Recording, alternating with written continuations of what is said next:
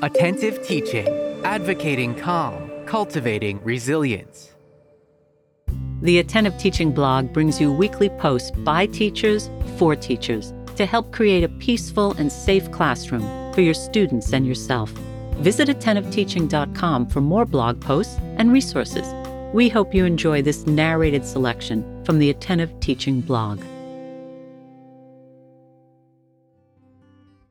How to Embrace an Attitude of Gratitude by Lauren Navarra, Director of Psychoeducation and Webinar Production at Attentive Teaching. Oxford Languages describes gratitude as the quality of being thankful, readiness to show appreciation for and to return kindness. What does it mean to you to embrace an attitude of gratitude? You may have read the various benefits of practicing gratitude, which we'll discuss further, but you might wonder how someone practically does this. With the world in its current state, coupled with our own personal stressors and the winter season, it can be difficult to experience gratitude, let alone embrace it as a state of being. Like all things, embracing a grateful mindset takes practice. But the good news is that it's a really simple addition to your daily routine, and it's one that can drastically change your life in all aspects love, family, work, even your morning commute. But first, let's understand a bit about why being grateful isn't exactly second nature to us.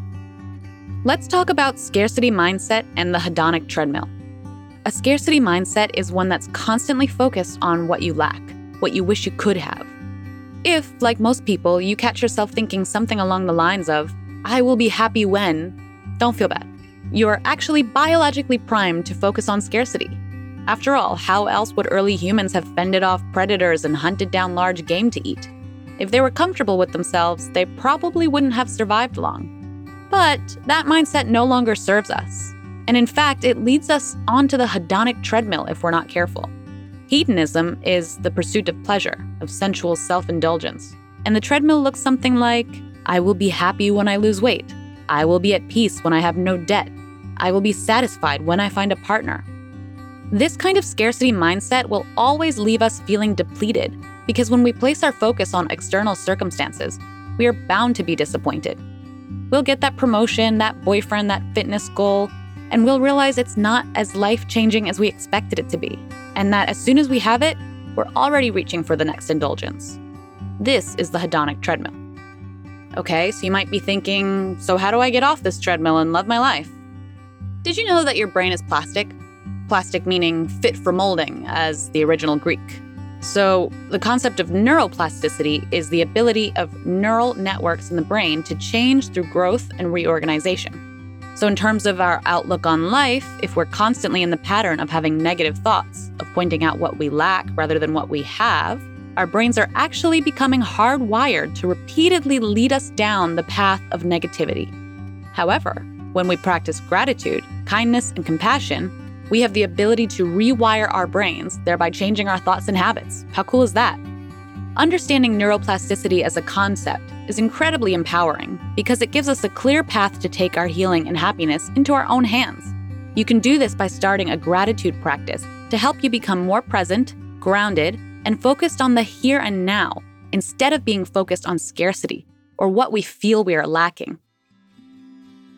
Positive states build positive traits, through temporary moments of gratitude, compassion, and appreciation, we can build long lasting positive resources that we can access in moments of stress and difficulty, according to positive psychologist Barbara Fredrickson's Broaden and Build theory.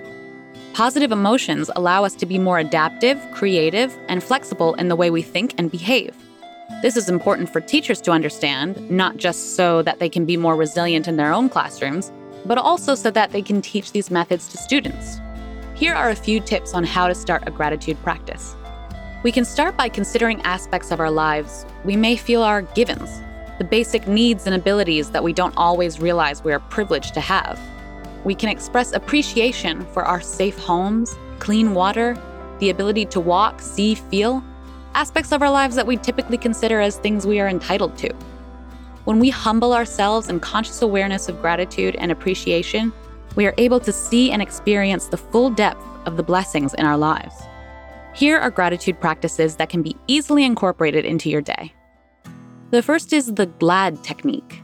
Each day, take a few moments to reflect on the following. For G, one thing you are grateful for. for L. One thing you've learned, either about yourself, another person, the world, be creative. A. One thing you've accomplished. And D. One thing that brought you delight or joy. The GLAD technique will help you build positive resources that can be called upon on the days we aren't feeling especially thankful. GLAD will also help cultivate greater happiness, self esteem, and self worth as we are focusing on pleasant events and what is working. Another technique you can try is to write a gratitude letter. Write a letter of appreciation for someone who has shown you love and compassion as a way to practice an attitude of gratitude. This can be a partner, a friend, a coworker, or even a stranger. You can send this letter to the person if you choose, or you can just hold on to it as a reminder of how lucky you are to have this person in your life.